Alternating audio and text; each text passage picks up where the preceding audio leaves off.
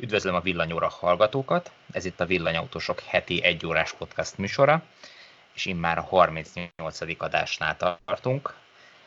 Ismét hárman vagyunk, nincs vendégünk ezen a héten, de bőven van miről beszélgessünk. Balázs kiszorult a házból, felújítás alatt álló házból, ha jól látom, és ez még mindig nem egy villanyautó, úgyhogy nem is kérdezzük meg, hogy milyen. Szervusz! Uh, illetve Szöcske ott Köszönöm. van ezerrel benne a hétvégi találkozó szervezésből, úgyhogy ezzel, erről mindjárt beszélgetünk is egy kicsit, hogy hogy áll meg, mit kell tudni róla. Sziasztok! És uh, szervusz Hondáról, uh, Mazdáról, Tesláról, meg egy csomó minden másról lesz még ebben az adásban. Azonban mielőtt nagyon belemerülünk a beszélgetésbe, egy nagyon fontos dolgot el kell mondjak. A villanyóra támogatója a Morplagi, Közép-Kelet-Európa legnagyobb autópályás eltöltő hálózata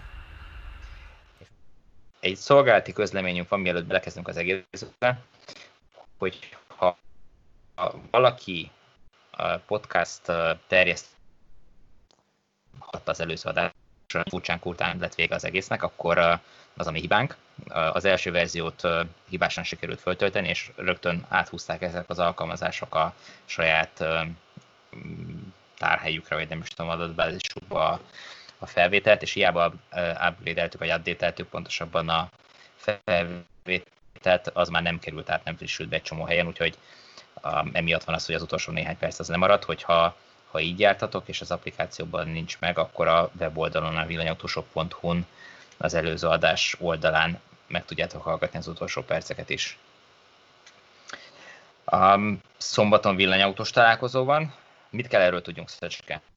Így van, kiírtam ide a fejem fölé valahova emlékeztetőben, nem tudom mi látszik belőle a felvételem, mi nem. Az a lényeg, hogy szombaton reggel 10 órától van a gyülekező Miskolc-Tapolcán. Itt a település legelején van egy nagy hatalmas ingyenes parkoló, van neki egy házszámja is Miskolc-Tapolcai út 41, ha jól emlékszem, de igazából ha bárki beírja a naviba, hogy Miskolc-Tapolc, akkor rögtön belénk fog botlani.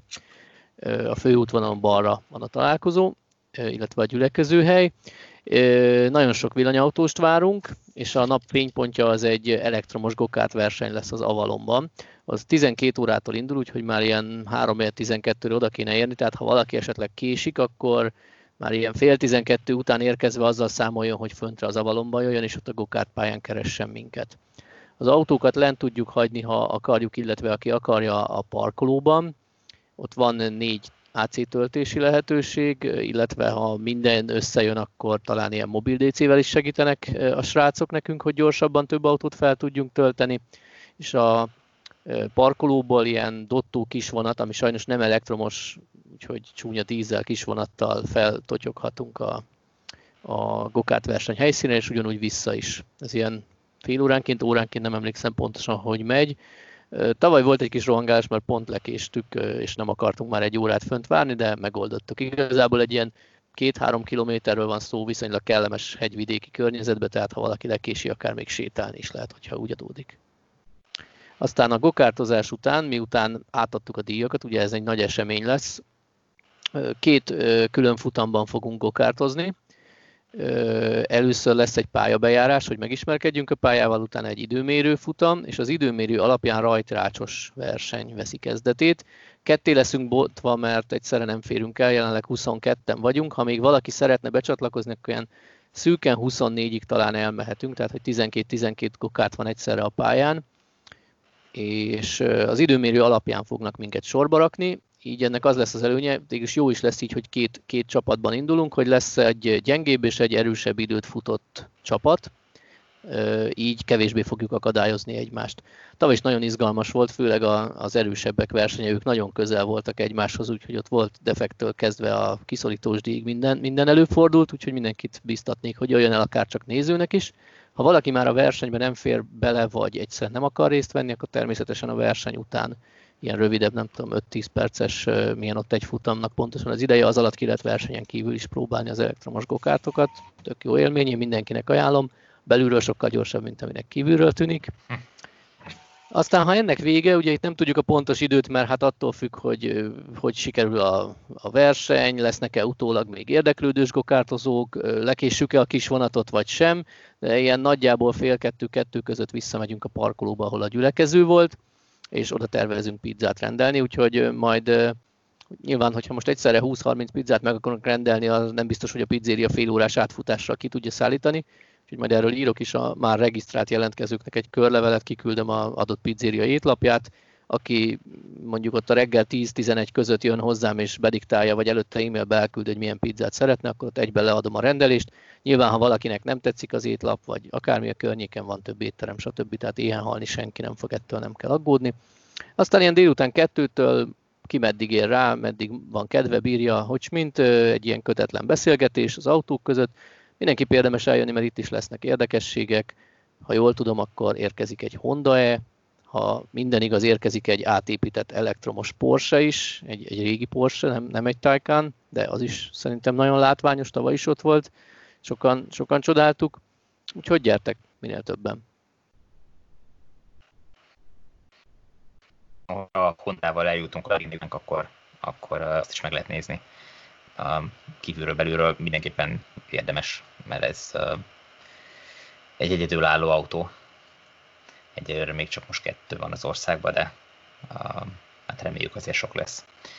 Uh, még annyi, hogy uh, fönt meg lehet állni, de akik későn érkeznek, az Avalonnál is le tudnak parkolni az autókkal? Igen, van egy parkolóháza az Avalonnak, ha jól emlékszem, az fizetős, de ilyen korlátozott számban szabadon is lehet parkolni. Hát most ugye ez azért egy nyári szombat, nem tudom mennyire lesz teltház, de, de nem lesz gond. Tehát most ha valószínűleg, ha mindannyian autóval akarnánk felmenni, akkor lehet, hogy lenne egy kis tumultus, de én úgy gondolom, hogy, hogy valószínűleg megint nem fog mindenki, tavaly is többség inkább vonattal ment, aki késésben volt, vagy stb. valamiért külön tehát családdal, kisgyerekkel ők autóztak, ők el fognak férni. Ami egy kicsit még izgalmas lesz, hogy tavaly ugye ősszel voltunk, és ez a parkoló ez azért alapvetően nyáron népszerű a környékbeli kirándulók között, tehát ott, ott teljesen üres volt az egész hatalmas parkoló, ilyen több száz fős parkoló, vagy több száz autóférőhelyes. Hát most szerintem többen lesznek, most jártam arra egy-két hete, nem baj, majd találunk helyet. Igazából van mellette egy ilyen füves terület is, tehát ha nagyon-nagyon sok autós jönne, akkor ott is meg lehet állni, az ilyen nem tiltott füves terület, hanem ott így piknikezni szoktak, stb. vezet be egy ilyen murvával leszólt utacska vagy földút, nem is tudom pontosan, de ott is meg, meg tudunk állni, tudunk parkolni. Szuper, és a távolról, távolról érkezőknek a múltkor összeszedted, hogy egész sok töltő létesült Miskolcon, tehát DC és AC töltés bőven van a környéken. Így van, így van, nem kell aggódni senkinek, hogy itt ragad Miskolcon, és kohászatba kell dolgoznia mostantól, úgyhogy a helyszínen a parkolóban ott ugye négy darab AC töltő van, az Avalon még garázsában szintén van egy AC töltő, félúton a parkoló és az Avalon között még egy ilyen elműstöltő oszlop van, bár annak legutóbb, mikor arra jártam, csak az egyik oldalon működött, remélhetőleg azóta javították. Illetve Miskolcon több, több helyszínen, nem is tudom, összeszámoltam valamilyen 18-20 darab AC töltőt találhatunk, 4-5 darab DC villámtöltő is van, úgyhogy szerintem nem lesz probléma. Tesla Supercharger is van, itt a beharangozó cikkben rám szóltak, hogy a Teslásokat kihagytam, de hát úgy gondoltam, hogy nekik úgy is mondja az autójuk. Nekik nem kell mondani, hogy hol van töltő. Igen, igen, igen. Hát reméljük ezt most már egyre több autóba elérhető lesz, hogy az autó tudja helyettünk, hogy hol vannak a töltők. A Honda mutat ilyet? Be kell valljam, nem néztem még meg a, a Hondának a, az applikációját. Az igazság, hogy a Honda most egy kicsit ilyen, ilyen félig meddig kész állapotban van, mert még a, bármennyire is igyekeztek a telefonos applikációt hozzáigazítani a kocsihoz, valami még a, a központban, az európai központban nem kattintottak be, és Magyarországon még emiatt nem elérhető de hát bízom benne. Még akár az is lehet, hogy, hogy megkapom szombatig a, a hozzáférést, és akkor meg tudom mutatni, vagy el tudom vinni azt is, de ezt nem tudom igénybe, mert még nincs nálam. Na, uh, szuper, akkor, akkor um, bízunk benne minél többen um, ott lesznek, ott leszünk. Aki nem villanyautóval jön, fölmerült ilyen kérdés is a Facebookon, hogy uh, még nincs meg a villanyautója, jöhet-e? Természetesen ez nem csak villanyautósoknak szóló találkozó, hanem mindenkinek, aki érdekli, érdeklődik a villanyautózás iránt, meg tudja nézni a különböző típusokat, ha még esetleg nem döntött, hogy mire használja fel az állami támogatást, amit repályáztat, akkor ez egy kiváló lehetőség arra, hogy, hogy egymás mellett is megnézze ezeket az autókat. Hogyha kérdése van, akkor föltegye a tulajdonosnak, úgyhogy mindenképpen érdemes eljönni. Nem tudom, van-e még valami, amit a Találkozóval kapcsolatban nekem nincs egyéb mondandóm, úgy gondolom mindent elmondtunk. Esetleg még azt hozzátenném, hogyha valakinek kérdése van, akkor az oldalunkon a ezzel kapcsolatos cikkben megtalálja az én elérhetőségemet, gyakorlatilag egy e-mail címet, illetve egy Facebook csoportja is, illetve Facebook eseménye is van a találkozónak, ott is tud jelentkezni. Szuper, akkor találkozzunk szombaton. A, ami valószínűleg mire kikerül, hogyha ez az adás kikerül pénteken, akkor ez másnap lesz, úgyhogy mindenki kapja Én épp, épp azt akartam, hogy reméljük, akkor pénteken kikerül az adás, és nem vasárnap. Igen, Igen vicces lenne, ha szombat délután menne ki ez az adás. Minden, nem, nem, nem, mindenképpen ezt kirakjuk uh, holnap valamikor nap folyamán. Volt ma egy uh, érdekes hírunk, ami még nem ment ki, ugyan, uh, mert most estem gép elé, de Szöcske, szerintem te tudsz róla mesélni. A, kiderült ugyanis, Sandy Munro-nak köszönhetően, akit ugye a Tesla boncolásokkal kapcsolatban ismerünk, hogy mi is a valós költsége a villanyautó gyártásnak. Így van, ez nagyon izgalmas. Mindig halljuk, hogy, hogy szegény gyártóknak mekkora veszteséget termel az, hogy ők villanyautót gyártanak, és ezért adják ezt nagyon drágán, ezért korlátozott a kapacitás, ezért van belőle ilyen kevés autó. Aztán most Sandy Munro tett egy ilyen felajánlást a jövő nemzedékének, hogy a következő Elon Musk kineve, kinevelésében talán ő is részt vessen, hogy a BMW i3 5 évvel ezelőtt elkészült elemzését, amit eredetileg ilyen 90 ezer dollár körül árultak, azt most meg lehet tőlük venni 10 dollárért, illetve hát letölthető, nem megvásárolni lehet ezt. Viszont nem is csak ez, a, ami miatt mi írtunk erről, vagy ami miatt az én szemem megütötte, hanem Munro kitette egy olyan, illetve egy kis részlet elhangzott a, ebben a, ebből az elemzésből, és így megtudhattuk azt, hogy a BMW-nek ahhoz, hogy nyereséges legyen a gyártása, mint az i3 gyártása, évente 10 ezer, 20 ezer darab BMW i3-at kellene eladni. Na most, ha megnézzük, hogy hány BMW i3 kelt el évről évre, akkor azt látjuk, hogy a gyártás hát első két éve, ugye a 2013-ban ez a 300 darab az gyakorlatilag csak a bemelegítés volt. 2014-ben még nem lett meg a, az éves 20 ezer, de onnantól folyamatosan 20 ezer felett teljesített a BMW, sőt, tavaly évben megközelítik a 40 ezeret, nagy valószínűséggel 2020-ban is szép számokat fognak elérni. Tehát az a lényeg, hogy ahhoz képest, hogy mindenki sajnálja a gyártókat, hogy veszteséggel kénytelnek eladni a villanyautókat. Én úgy gondolom, hogy Sandy Munro elemzésének lehet hinni, mert elég régi róka a szakmában. Ha ő úgy gondolja, hogy 20 ezer körüli darabszámtól már nyereséges, akkor valószínűleg nagyjából itt van ez a határ, még ha nem is pontosan találta el. Szöcske, azért annyit, annyit tegyünk hozzá, még nem láttam ezt a videót, én is meg akartam nézni, de még nem volt rá időm. Nem tudom, arról, arról Munro beszélt, hogy ez ténylegesen csak a gyártási költsége, mert ugye azért azt tudjuk, hogy azért egy autó, egy, főleg egy új típus bevezetésének van egy kutatásfejlesztési költsége, aztán ugye itt a BMW 3-nál teljesen újfajta anyagokat használtak, ugye ehhez gondolom akkor úgy gyártósorokat kellett telepíteni. Van ugye a back office költség, tehát ami ugye amit visszaosztanak minden autóra, ami a BMW mondjuk teljes háttérilai költség, ami vissza van erre, erre vezetve, és akkor mondjuk még ott vannak olyan nyaránkság, mondjuk a reklámozás költség, ami autónként több száz vagy több ezer dollár lehet megint csak, ha visszaosztják.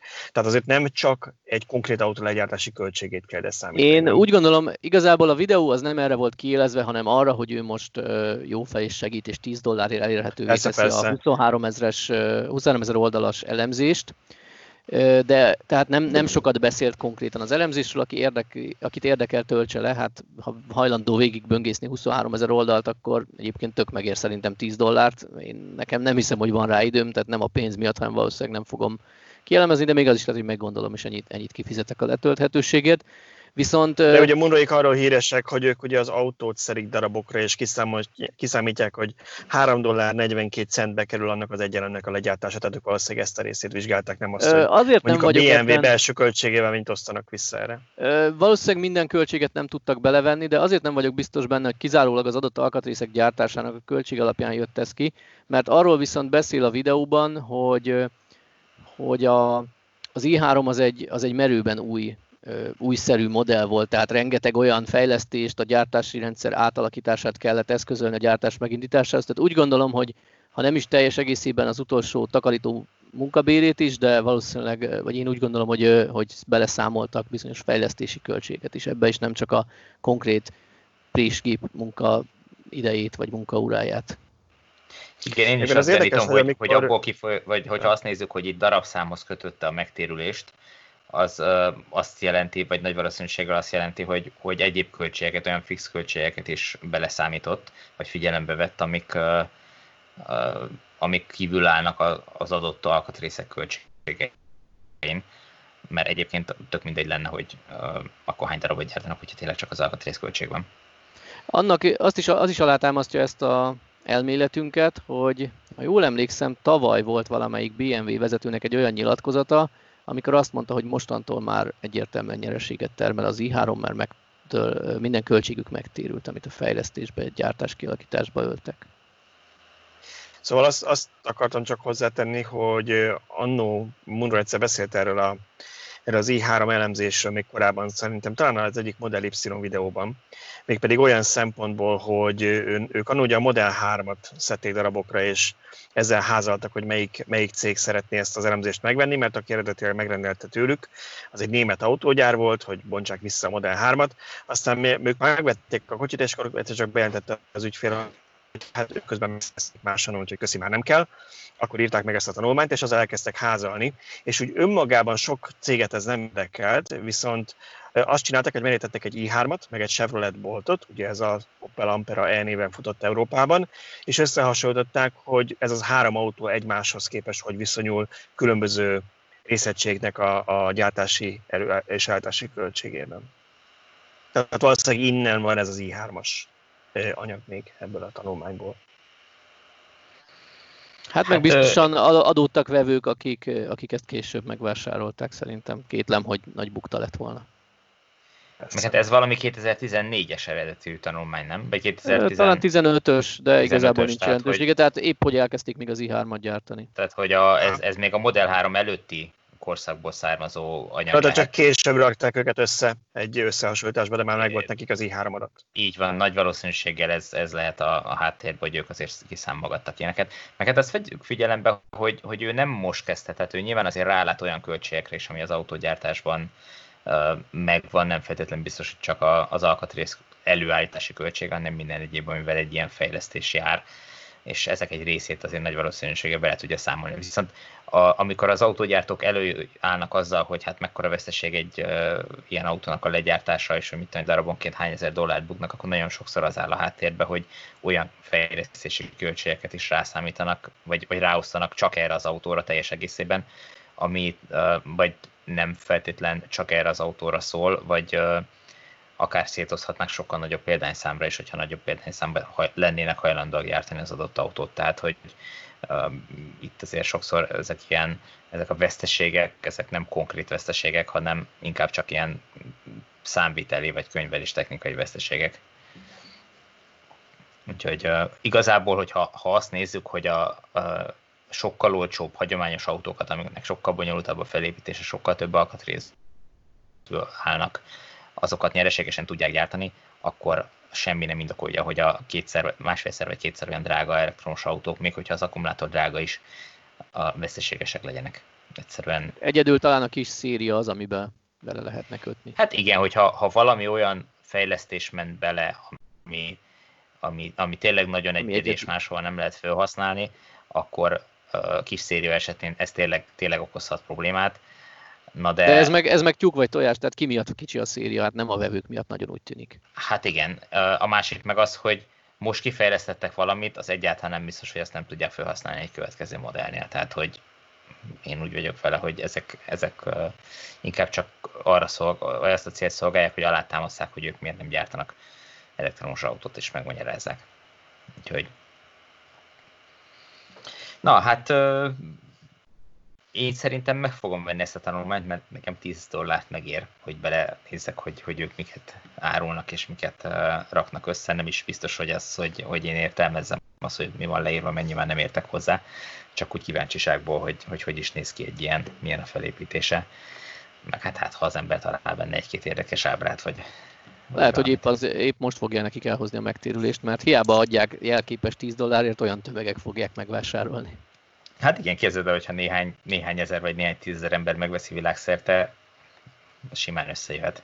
Komolyabb igen, tanul, tanulhatnának Munroéktól a töltőüzemeltetők is, nem? Hogy a ritka forint sül, sűrű fillér esete, és akkor ha olcsó lenne a töltés, akkor sokkal többen töltenének itt.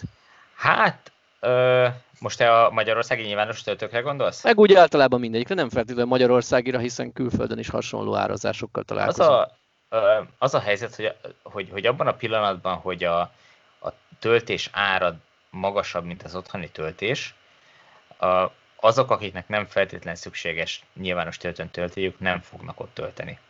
Tehát ez igazából egy fölülről uh, zárt rendszer. Tehát nem hiába csökkented az árat 42 forintra, ami éppen csak 2 forinttal magasabb, nem fognak többen tölteni, mint hogyha 100 forint a töltés. Hm. Mert Akkor is akinek szüksége van rá útközben. Csak azt fog csak tölteni, így van, így van.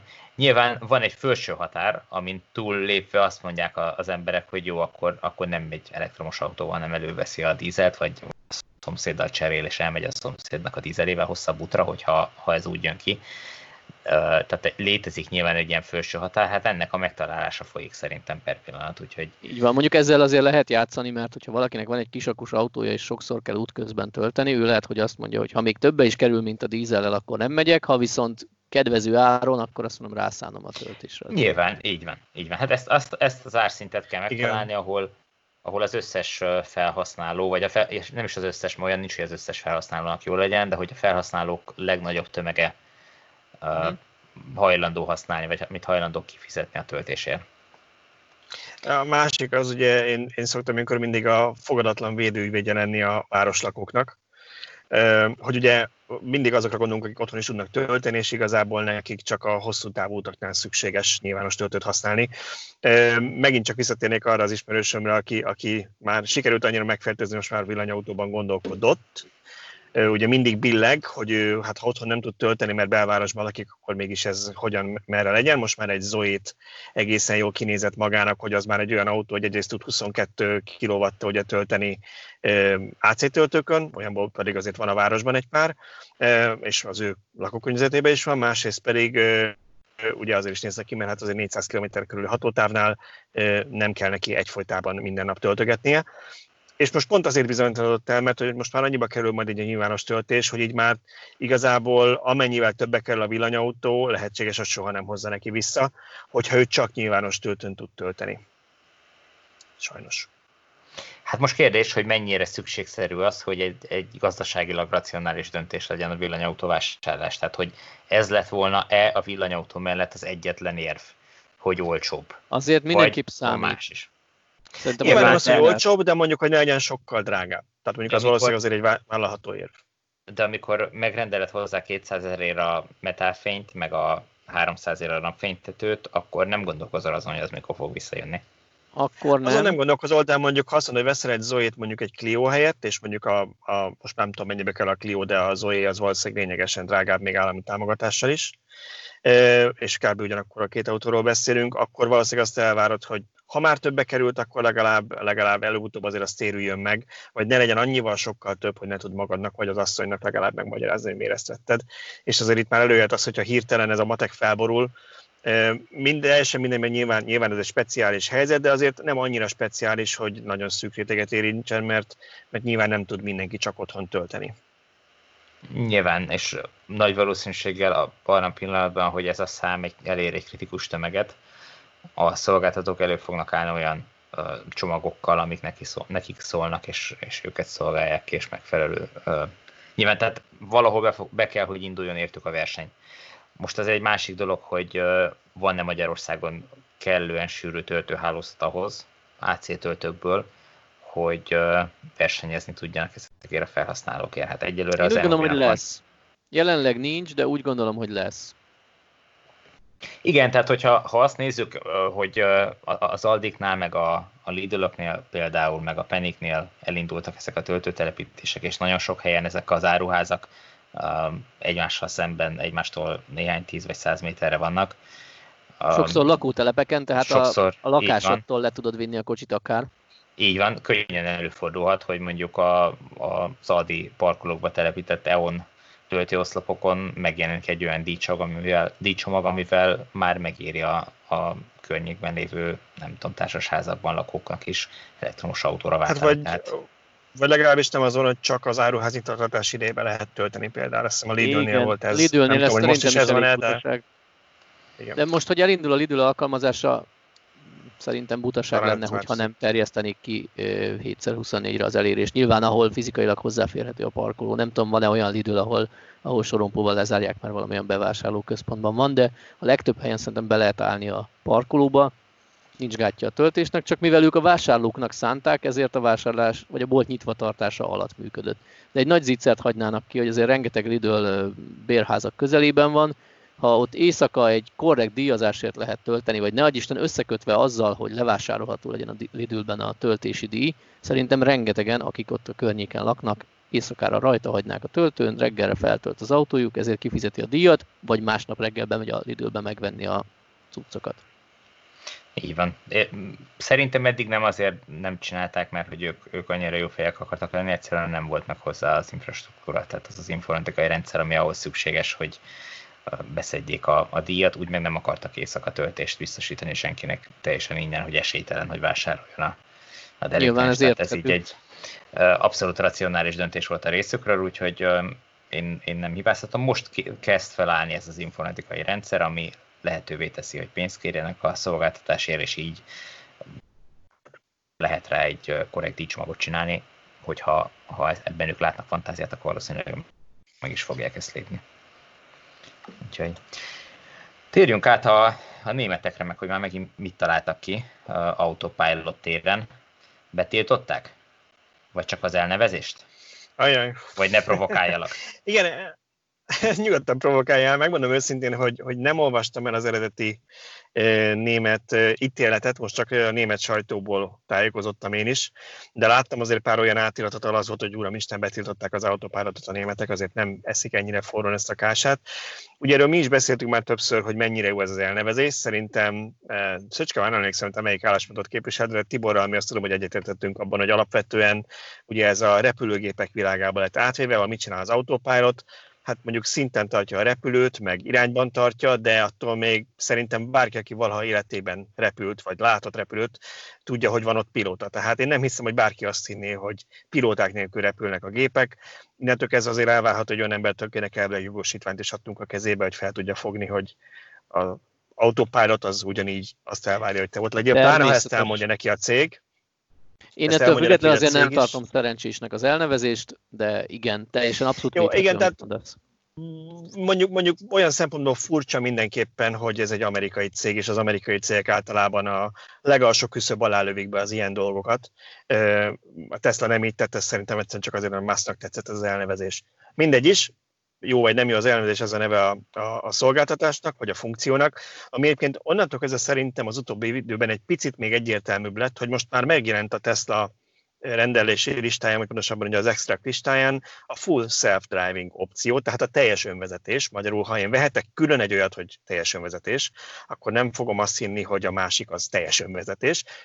Megint csak nem menjünk bele, mi itt a konkrét téma, örök, örökké tudnánk erről beszélni ar, ar, az történt, hogy van egy ilyen német fogyasztóvédelmi szervezet, amelyik az tisztességtelen reklámok ellen harcol, és egészen a Német Autogyártók Szövetsége tagja ennek a szervezetnek, akik beperelték a Teslát azért, hogy megtévesztően reklámozza az autopilotot, ami persze azért is vicces, mert Tesla nem reklámos sehol, de így szerepült a, a keresetben, és a Tesla weboldalán lévő leírásokra utaltak, tehát nem magát az autopilot nevet tiltották be, hogy Németországban nem lehet így árulni ezt a szolgáltatást, legalábbis egyelőre, hanem, hanem azt mondták, hogy próbálok idézni, vannak olyanok benne, például, hogy azt mondja a Tesla weboldalán, hogy hogy a rendszer rendelkezik azzal a potenciállal, hogy később teljes önvezetést nyújtson, illetve van olyan menüpont, ami azt írja, hogy, hogy autopilot ö, ö, benne van az árban, illetve van egy másik, ami azt írja, hogy az év végéig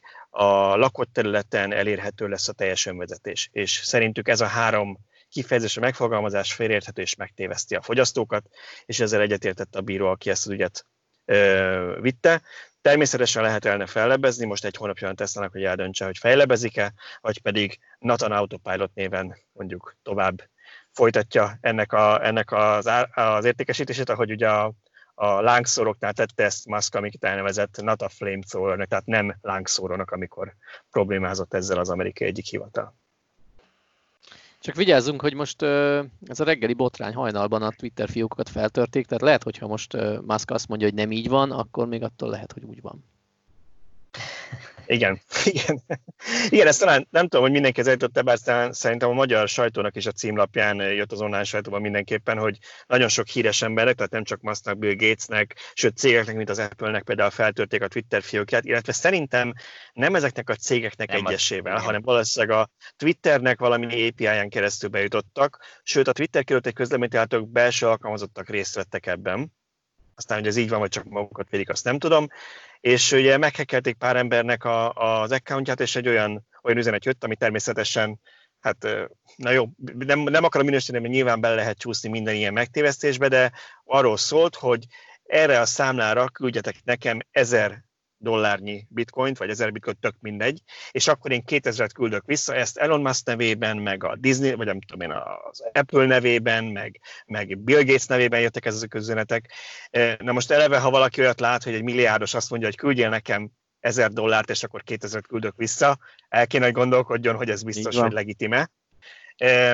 Ráadásul ugye, hát, aki, aki követi az egész, egész házat eladja, és küldje el az árát, vagy csak az autót. Tehát, hogy... Igen, igen. Szóval aki követi Muskot Twitteren, az pontosan tudja, hogy egy idejéként rászálltak, valószínűleg más celebekre is, de Muskra mindenképpen, ugyanis nagyon sok ideig az ment, hogy Musknak a Twitter képét is lemásolva, és a Twitteren megjelenő nevét lemásolva, persze a mögé mentén látható, hogy nem az volt az accountnak a neve, ez csak a megjelenő név volt. Nagyon sok ilyen bottal ráépültek, és ahogy Musk twittelt valamit, jött azonnal egy válasz kvázi saját magától, hogy egyébként bitcoint osztogatok, megint van ilyen akcióm, és stb. stb. stb. Ugyanez a, ugyanez a scam, ugyanez a megtévesztés volt, és ez nem tudom, fél éve, éve ilyen, tényleg ilyen, ilyen pestis-szerűen terjed a neten, és, és gyakorlatilag másnak gyakorlatilag minden Twitter üzenetén rajta van, különböző formában, de ezeket többen szokták jelenteni, és ott, már jelentettem, letiltott, de azonnal újra ott van. Valószínűleg ugye ezt nem is emberek, hanem, hanem botok, tehát ilyen alkalmazások csinálják. És szerintem, mintha ez lépett volna szintet, ezzel egy egyértelműen koordinált akció, ami egyszerre több celebet és nagy céget érintett. Igazából örüljünk szóval neki, hogy csak a pénzlenyúlásra ment, mert uh, nagyobb balhét is lehetett volna ebből kerekíteni.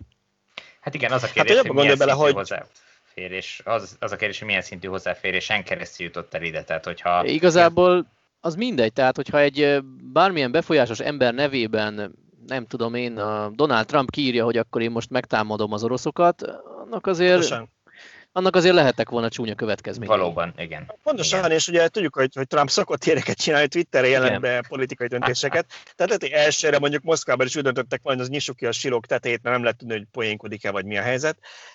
A másik meg az, hogy ugye Musk is került már bajba Twitter üzenetekkel, tehát tőle, is, tőle sem idegen az, hogy még Twitteren bejelent van, hogy mond egy nagyot. Úgyhogy, hogy hogyha mondjuk ezt nem erre a... a vagy bedönti a saját cégét, mert túl, szerintem túl sokba kell ennek a részvénye persze. Szóval, hogy, hogy, hogy egyetlen nem biztos, hogy, hogy, hogy annyira uh, vicces ez, hogyha nem erre az a lenyúlás lett, hanem mondjuk valami komolyabb üzenetet tesznek ki. Mondjuk egy valami megdöbbentő rossz hírt a Tesláról, lehetséges, hogy bedöntötték volna az árfolyamot. Oké, egy fél órára, mert nyilván előbb kiderül, de azért lehetséges, hogy pár embernek nagyon sok pénzébe került volna kisbefektetőknek, akik megijednek, és héten adják a részvényeket, és soha nem kapják vissza. Hát, Esetleg egy fél mondat kicsit érinti az elektromos autózást, tehát azért sajnos sokan vannak, akik bedőlnek ilyennek, és átutalják a pénzt a dupla pénz reményében. Mostanában az utóbbi időben, sőt már, már évek óta felmerül ez, hogy felkerülnek akár magyar használt autóértékesítő portálokra is olyan hirdetések, ami nem valós. Szerintem ez megér egy fél mondatot, hogy beszéljünk erről.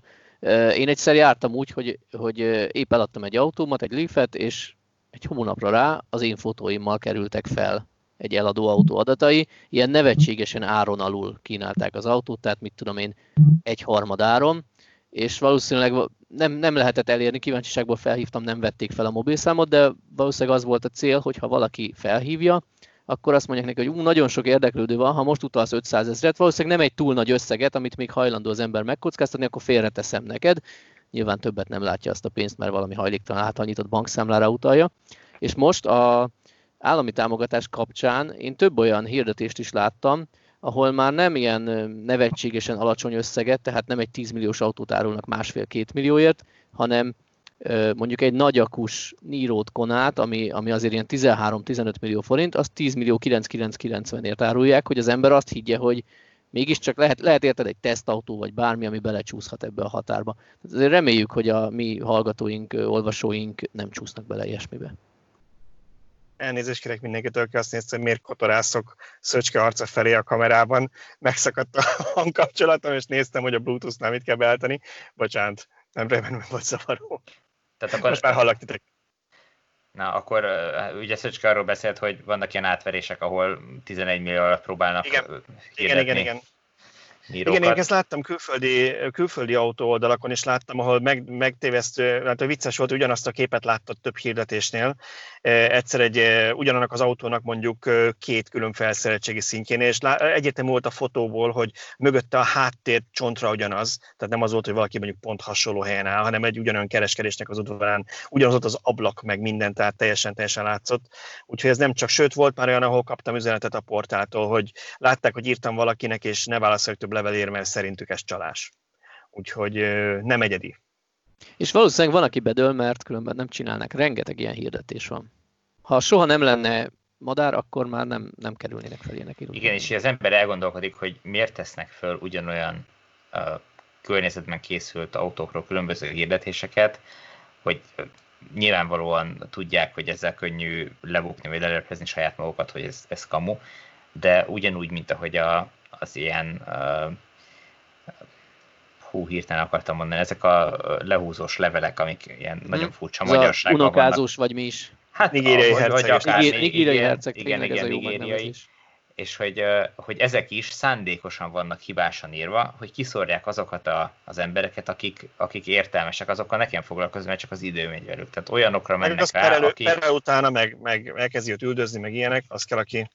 Hát igen, igen az, az, az kell, megtéveszteni akit, akit annyira könnyű megtéveszteni, hogy, hogy ezen sem akad fönn, hogy, hogy hülyeségek vannak írva, vagy hibásan van leírva valami. Tehát, tehát az, a, az az IQ szint arra, arra lőnek. Nyilvánvalóan ezek az autóhirdetések is valahogy így lehetnek beállítva. Nem tudom, hogy ezek ilyen összegű vásárlásoknál hogy működnek, de ezek szerint tényleg működnek. Mert hát igen, azért azt, azt mindenképpen mondjuk el, hogy, hogy tehát próbálja mindenki racionálisan gondolkodni. Ha valaki azt mondja, én is konkrét példa, én ugye egy időben nézegettem egy Kia Niro-t, ami 64 kWh volt, és elvileg valahogy befért volna 11 millió forint talán, mert külföldire import, vagy import, vagy mit tudom én.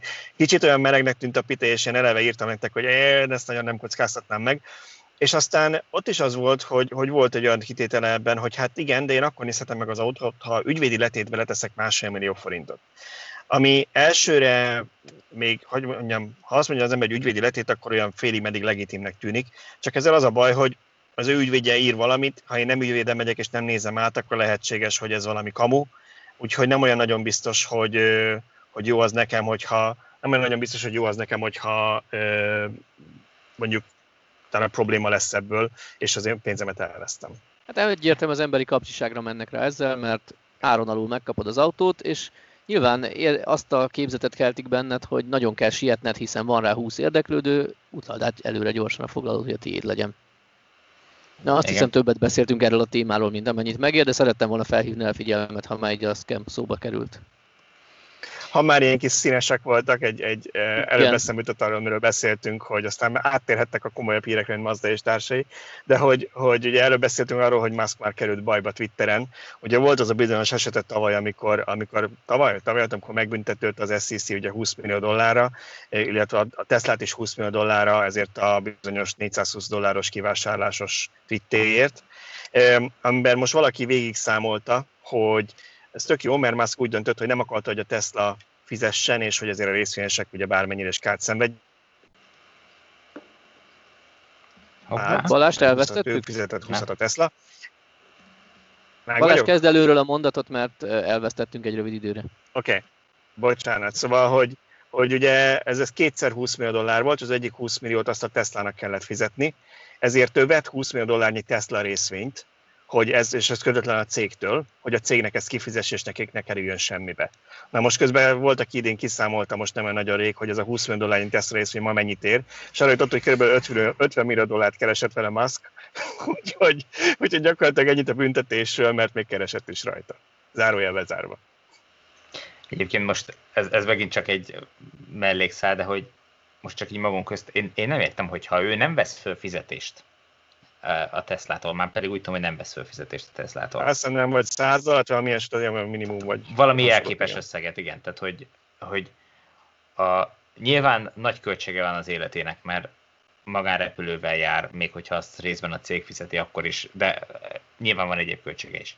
Honnan a francból van neki annyi pénze, még ennyi befektetés után is, hogy csak úgy meg tud venni 20 millióért, hogyha megbünteti a Kérlek szépen, onnan, a onnan van pénze, onnan van pénze. Nem azért tudom, együtt kávézgatunk és megosztja velem, hanem ez ilyen viszonylag közismert tény, hogy ő hitelből él, ami persze Magyarországon jól hangzik, reméljük nem svájci frankba vette fel, de hogy ez konkrétan úgy történik, hogy a Tesla részesedését, illetve a SpaceX, amit ne felejtsünk, mert nagyon sokat ér és nincs a tőzsdén, a SpaceX részesedését kvázi letétbe helyezi, és ennek fejében kap hitelt, de több millió dollárnyi hitelt nagy külföldi bankoktól, és akkor ő ugye ebben lehet valamennyi részvényt, akkor tör lesz belőle, tehát hogy egy ilyen, ilyen minimális ö, ö, mozgás azért van, de gyakorlatilag ő, ő így, így él.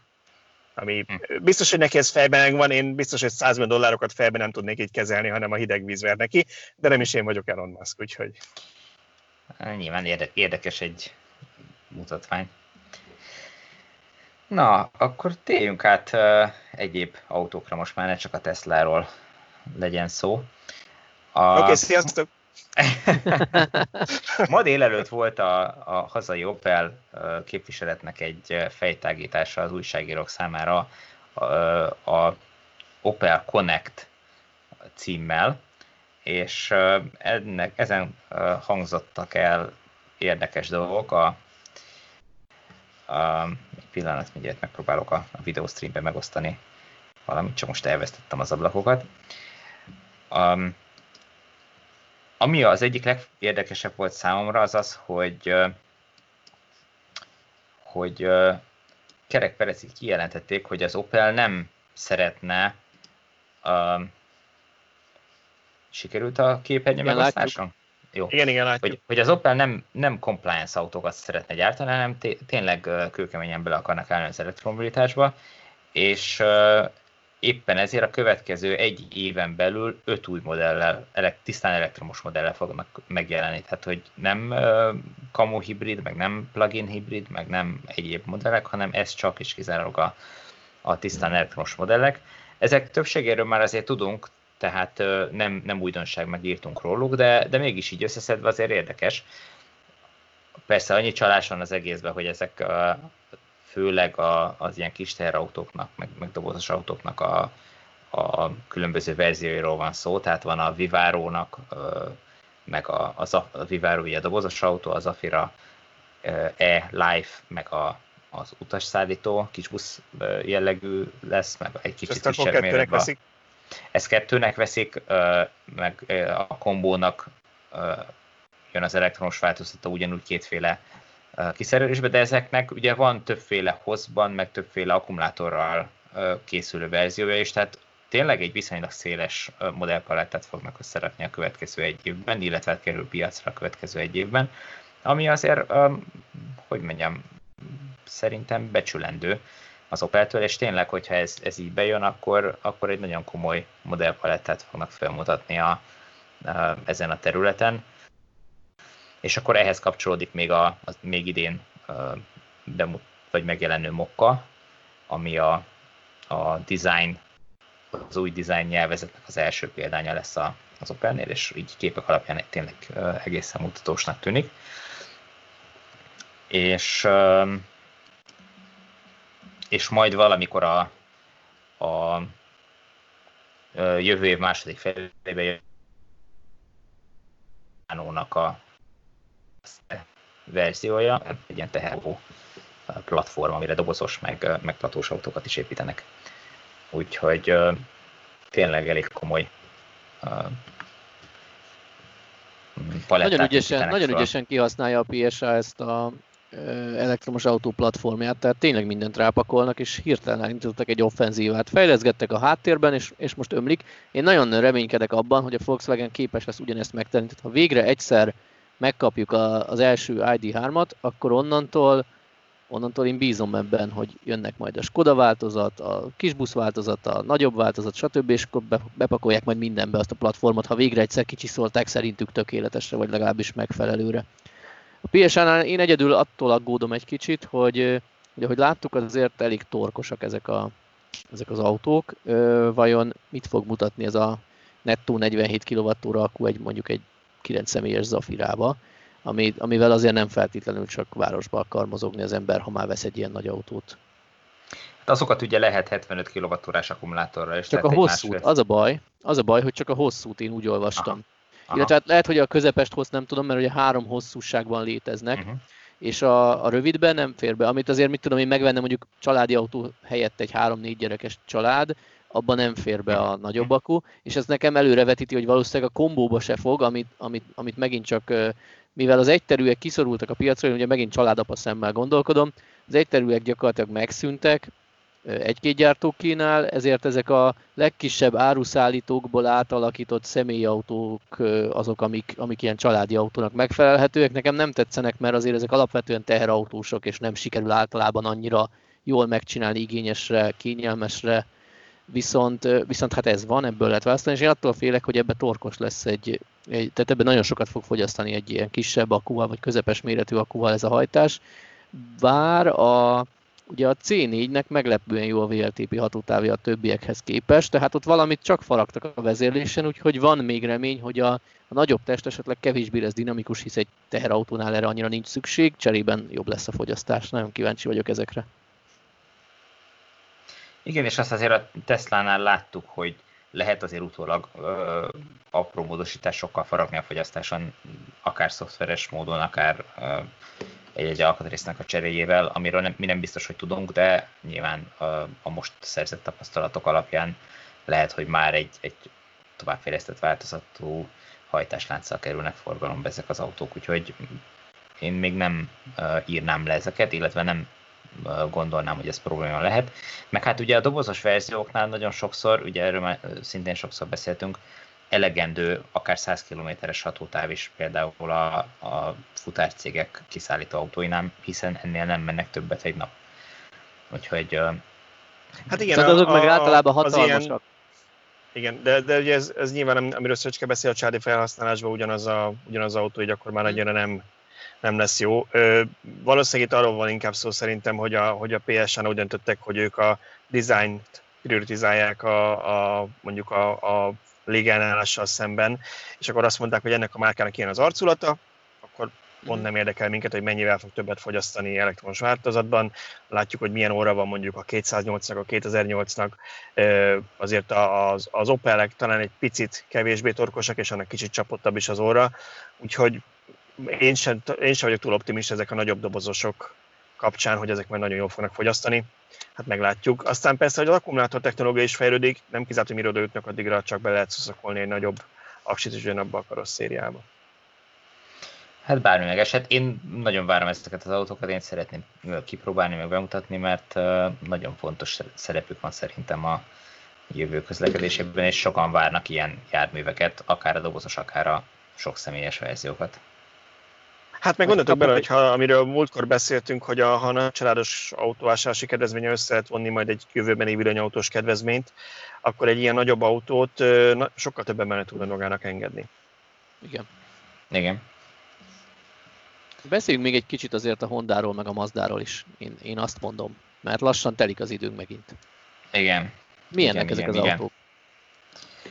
Mazdának volt tegnap egy bemutatója itt Magyarországon a driving campen, el lehetett vinni. Hát sajnos nagyon szűkre sikerült a, a tehát szűk idősávokat sikerült megszabni, mert sok újságírónak kellett megmutatni az autót, és összesen csak két példányt kaptak. Állítólag alig néhány példány van egész Európában, tehát most így kettesével jár ez a két példány körbe Kelet-Európában néhány napot állomásozik minden egyes országban Um, tegnap az újságírók vitték el, a kereskedők, a hétvégén meg talán a leendővevők. Ugye erről az autóról már írtunk, amikor Prágában volt, akkor Zsolt elment a szalomba és megnézte és fotózta. Most elvittük egy körre, kipróbáltuk. Ha minden jó megy, akkor ma holnap készül erről egy videó, és az elérhető lesz majd a villanyautósok.hu-n. röviden egész jó, én egy kicsit átértékeltem magamba ezt az autót. Amikor ugye ezt tavaly bemutatták, akkor a C30-asnak a karosszériájába rakták le, le a, a hajtásláncot, az akkumulátort, meg az elektromotort. Majd amikor leleplezték a tokiói autósón, akkor kiderült, hogy hát nem a mostanában megszokott Mazda dizájnos külsőt, crossoveres külsőt kapta meg, hanem, hanem terveztek egy ilyen kupészerű valamit az autónak, ami, ami egyébként ma divatos, tehát nem, nem furcsa, vagy nem lenne furcsa ettől önmagában, viszont kapott egy olyan ajtópárost hátulra, ami ez a hát suicide vagy öngyilkos ajtónak is szoktak nevezni, a Mazdánál ez freestyle, tehát nem, Uh, Jó, hát a katalógusban nem írhatják, hogy öngyilkos. Igen, nem, nem használják ezt a pejoratív uh, jelzőt, de amit sejteni lehet róla, így ránézésre is, az uh, a valóságban is beigazolódik, és Zsolt is írta egyébként, hogy hátulra tényleg nem könnyű beszállni, meg onnan kiszállni utána, tehát ez egy ilyen autónál nem praktikus, az igazság. Tehát, hogy, Akkor azért inkább két személyes autóként gondoljunk rá. Hát ez nem az a családos típusú uh-huh. autó. Nyilván, hogyha nagyon muszáj be lehet rakni a gyereket, meg lehet, hogy kisebb gyerekek könnyebben beugrálnak oda-hátra, de az, hogy nem lehet kiszállni a hátsó ülésről anélkül, hogy a, az első ülésről kiszállnának, az gyakorlatilag azt jelenti, hogy ez egy kétajtós autó, a, aminek van egy ajtó a, nyílás szélesítő, nem uh-huh. is tudom, kiegészítése, tehát hogy, hogy mégis egy kicsit könnyebb legyen kiszállni, mint hogyha csak két ajtós lenne, de, de ennyi. Továbbra is él az, ami az i3-asnál is nagyon sokan uh, személyre vetnek a dizájnnak, hogyha beállsz egy parkolóba, ahol egymás mellett állnak az autók, akkor uh, hogyha kinyitod mindkét ajtót, akkor ott állsz két ajtó között, és nem tudsz tapottat se lépni sehova. Mondjuk ezt így most konkrétan nem próbáltuk ki, de, de nyilvánvaló, hogy, hogy ugyanaz a helyzet itt is.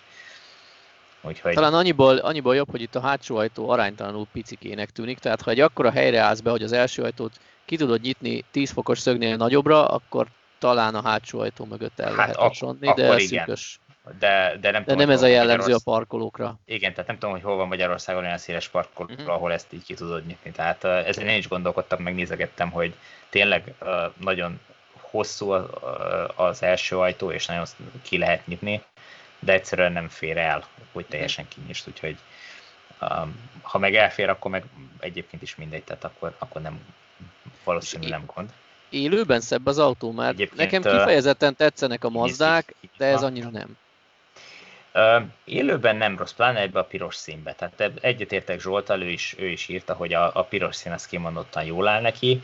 Um, um, én is ügyök vele, hogy szerintem sokkal-sokkal sikeresebb lehetne, hogyha a CX-30-asnak a karosszériájával próbálták volna megeladni. Most nem készültem olyan fotóval, de az nagyon durva, hogy ugye az látszik, hogy a kocsi orra az nem ilyen villanyautós uh-huh. hosszúság, tehát sokkal hosszabb, mint amit egy villanyautó indokolna, és fölnyitottuk a motorháztetőt, és döbbenetesen üres az egész. Tehát olyan, mintha ez valamilyen uh, készülő félben lévő autó lenne, aminek még a, az orrában nem pakolták bele az összes alkatrészt. Hát ugye oda, oda megy majd a van kell a hibrid vagy plug-in hibrid változatokban, tehát megvan annak a helye, csak kialakíthattak volna oda mondjuk egy első csomagteret legalább, hogy ennyi bónusz legyen a villanyautósoknak. Töltőkábeleket legalább van. bepakolhatnánk oda. Így van, így van, így van. Ami még érdekes, és nagyon sokaknak föltűnik az, hogy a töltő csatlakozó nyílása, vagy hát ez a fedél, ez mekkora batárnagy lett, aminek nyilván nagyon egyszerű oka van, ugye ez az autó a, a japán piacon Sademo csatlakozóval kerül forgalomba, és ugye ott a Sademo csatlakozó csak BC töltést tud biztosítani, az AC-t azt egy külön Type 1-es ajzaton keresztül lehet csatlakoztatni az autóhoz, és ott a két csatlakozót egymás mellé egy fedél alá teszik, és ezért kell egy nagy széles fedél, miközben a, a Type 2-es alapú CCS, illetve a Type 1 is, az sokkal kisebb és kisebb helyen elfér. Ez így kicsit első ránézésre furcsa, de nyilván megvan a maga oka. És milyen vezetni? Milyen a Úgyhogy, hanggenerátor? Fú, az borzasztó. Volt egy beszélgetés után a mérnökökkel, hogy hát, most azt kell mondjam, ment az agymosás, hogy mit miért úgy csináltak. Ugye tudjuk mindannyian, hogy a, a, a, a ugye egy kis akkumulátor van a, az autóban, tehát 30, segítsetek ki, 36 és fél kilowatt. 35 és fél igen. A, az akkumulátora, tehát nem, nem túl nagy. Most, hogy aztán milyen a fogyasztása, azt ez alatt a, nem tudom, 10 km alatt, amit vezettük, nem nagyon tudtam megállapítani. Nyilván ez majd egy következő tesznek lesz a, a, a feladata, hogy ezt, ezt megnézzük, de hogy kérdezték, hogy hogy hogy tetszett, meg mint tetszett, és, és gyakorlatilag egy letámadtuk őket azzal, hogy, hogy azt szereljék ki belőle azt a hanggenerátort, mert egyszerűen semmi szükség nincs arra, hogy, hogy benzines autó hangja legyen egy elektromos autónak. Már mondták ott, hogy hát, hogy ez milyen jó, hogy van visszajelzés, és hogy hallják az emberek a, a, a gyorsulásnál a, a, az autónak a működését, és hogy hú, ez mennyire jó, nem jó. Nem jó. ez ugye bent is zúg, nem, nem csak a gyalogosokat riasztja. Szerintem kint lehet, hogy nem is hallatszik ez. Ja, akkor ez csak bent zúg. Nem tudom, nekem így nem tűnt fel, hogy amikor elindultak az autók, hmm. akkor én ezt hallottam volna kívül, bent, bent viszont hallatszik. Hát valamilyen zajgenerátor bizonyára van kívül, Biztos csak van, igen, ettől. igen, igen, meg most lehet, hogy ott tudom, zaj volt, és azért nem hallottam, nem tudom, de hogy ö, ez, ez leginkább csak bent volt feltűnő.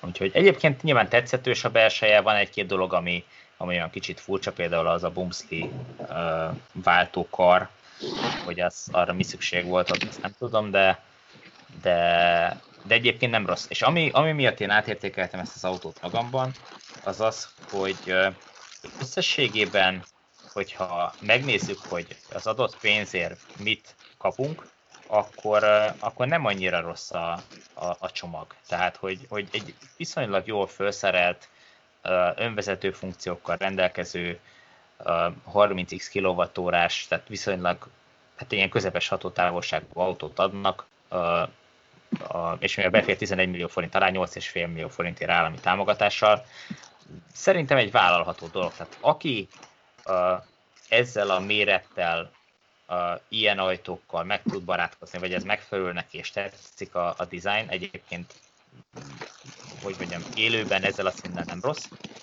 adnak abszolút jó vétel lehet. Tehát egy, egy, egy, egy tényleg versenyképes csomag, így összességében az egészet nézve. Úgyhogy ami viszont jó, azzal mentem, és ott Hát azt mondom, hogy, hogy majdnem annyian voltak ki azzal az, arra az autóra is, amivel én jöttem, mint ami, ami miatt kimentünk. Ez az a kicsit... Honda E, ami, ami, hát... Hú, nagyon nagy a zaj, nem tudom honnan jön a zaj most. Balázs tőled fúrnak, vagy valami?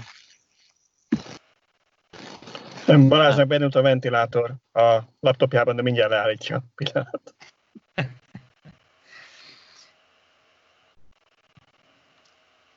Um, szóval ez a, ez a kis Honda E, ami végre megérkezett Magyarországra, és ezt ugye együtt láttuk még Frankfurtban a, a kiállításon. Hm. És, és hát legalább annyira jó, de sokkal jobb, mint amilyennek, mint amilyennek lát, láttuk, vagy képzeltük. Nekem mint, nagyon tetszett. Meg, mint igen, piszok jó.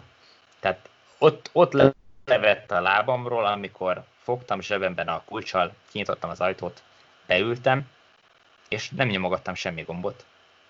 Kitalálta, hogy én vezetni szeretnék. És elindult, bekapcsolódott rajta minden, műszerek mind megjelentek, és semmi más dolgok nem volt, csak bekötni a szövet, rálépni a fékre, és kiválasztani, melyik irányba akarok menni. És ráadásul az irányválasztó az uh, most szerintem nem lesz róla kép benned, vagy igen. itt látszik talán a képen, akik videó nézik, hogy az irányválasztó gombokkal lett kialakítva, ami, hogyha olvasta valaki a, a cikkemet a, az Ionicról akkor, vagy a Konáról, azt tudja, hogy nem vagyok nagy rajongója a, a gombos megoldásnak, mert uh, én nem tudtam megszokni, hogy melyik gomb mit csinál, viszont ez nagyon jó példa arra, hogy ezt meg lehet csinálni jól is, mégpedig úgy, hogy a különböző irányoknak, meg különböző funkcióknak teljesen eltérő gombjai vannak. A drive gomb az egy nagy négyzet alakú mélyedés, amit nagyon könnyű kitapintani, annak, hogy oda néznék. A, a tolatás gomb, tehát a hátramenet, az pedig egy hátrafele húzható billenő kapcsoló. Tehát abszolút más, merőben más. Oda teszem a kezem, és rögtön tudom, hogy, hogy melyik részen kell nyomjam, hogy az adott funkciót elérjem, amit szeretnék. Úgyhogy zseniálisan meg van csinálva. Az autóról csak annyit, hogy a legutóbb az, I, az i8-asnak, a BMW i8-asnak a tesztjekor néztek meg ennyien az utcán, mint ebbe az autóba. Tehát ez kicsit zavaró is, hogy, hogy nem lehet úgy menni egy métert ezzel az autóval, hogy az összes ember ne ezbe az utcán. Mellém állnak lámpánál, letekert ablaknál integetnek, hogy húzzam le az ablakot, mert kérdezni akarnak. Hallom, amikor le van húzva az ablak, hogy, hogy elismerően megjegyzéseket tesznek az autóra, tehát hogy szédületes, hogy mennyire fönnek az emberek szeme. Aztán itt a, a Dunaparton félrehúzottam, hogy kirakják egy cikket, amikor tegnap jeleztétek, hogy elkészült valami, és hát nem telt el egy fél perc, az ablakon kopogtatott egy Teslás ismerős, hogy megnézhetné-e az autót, mert hogy ez neki nagyon tetszik. Úgyhogy szóval mindenki, mindenki odáig van meg vissza az autóért, és tényleg jól is néz ki. Hát ugye ilyen apróságok vannak benne, hogy HDMI, meg 220-as konnektor, és akkor hátul ilyen nappali feeling imitál párnás kialakítás, tényleg piszok jól néz ki, és, és, és nagyon jó vezetni is. A hátsó kerékhajtású, tehát ilyen vezetési élményben is, hát nem azt mondom, hogy olyan, mint mondjuk a Mini, mert, mert annyira nem állat fotós jellegű, de, de majdnem. Úgyhogy hát nagyon kíváncsi vagyok rá, hogy szombaton megnézhessük, úgyhogy jöjjön mindenki megnézni szombaton Miskolcra Igen. a kis Hondát. Ezt akartam mondani, hogy, hogy szombaton ott lesz Miskolcon, odafele úton megpróbáljuk felvenni a videót, és akkor az is remélhetőleg minél hamarabb ki kerül majd a YouTube csatornánkra, úgyhogy érdemes feliratkozni, ha valaki még nem tette meg. És akkor most még este kiszaladsz megetetni a halakat benne?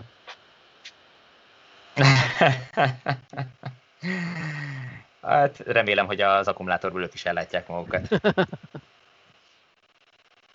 Ezek már elektromos halak, úgyhogy... Értem.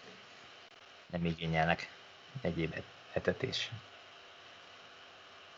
Úgyhogy ennyit a, a Honda erről, hogyha valakinek kérdése van, akkor azt várjuk szeretettel szombaton a Miskolci találkozón.